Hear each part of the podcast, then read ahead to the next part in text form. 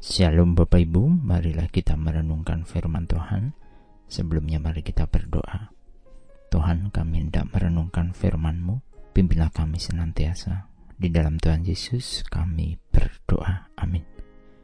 Bacaan saat ini diambil dari Ibrani 12 ayat 2. Ibrani 12 ayat 2. Marilah kita melakukan dengan mata yang tertuju kepada Yesus yang memimpin kita dalam iman dan yang membawa iman kita itu kepada kesempurnaan, yang dengan mengabaikan kehinaan, tekun memikul salib, ganti sukacita yang disediakan bagi dia, yang sekarang duduk di sebelah kanan tahta Allah. Dunia ini menampilkan banyak keindahan yang dapat mengalihkan perhatian kita kepadanya Bahkan dalam suatu nasihat, ada kata bijak yang berkata, "Jangan silau oleh dunia."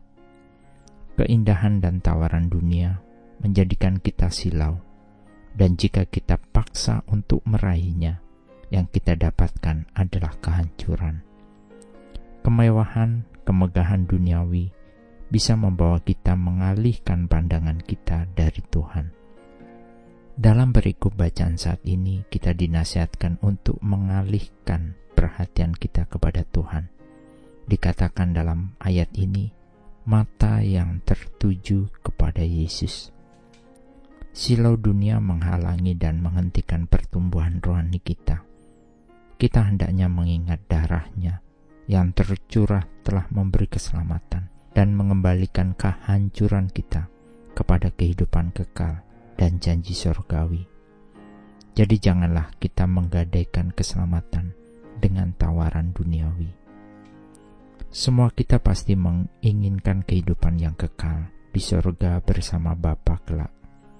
Untuk itu kita perlu panduan dalam kehidupan di dunia ini. Panduan itu kita peroleh ketika mata kita hanya tertuju kepada Tuhan.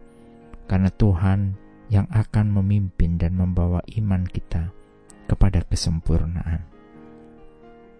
Pengorbanan Kristus mengajarkan kita pilihan dalam hidup ini.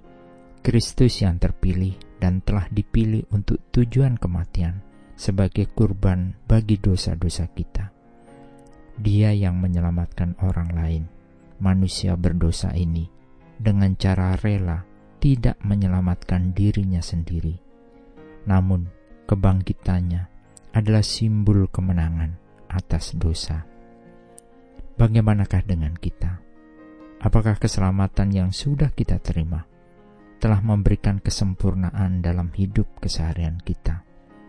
Bisa jadi belum, karena kita masih silau oleh rupa-rupa tawaran duniawi.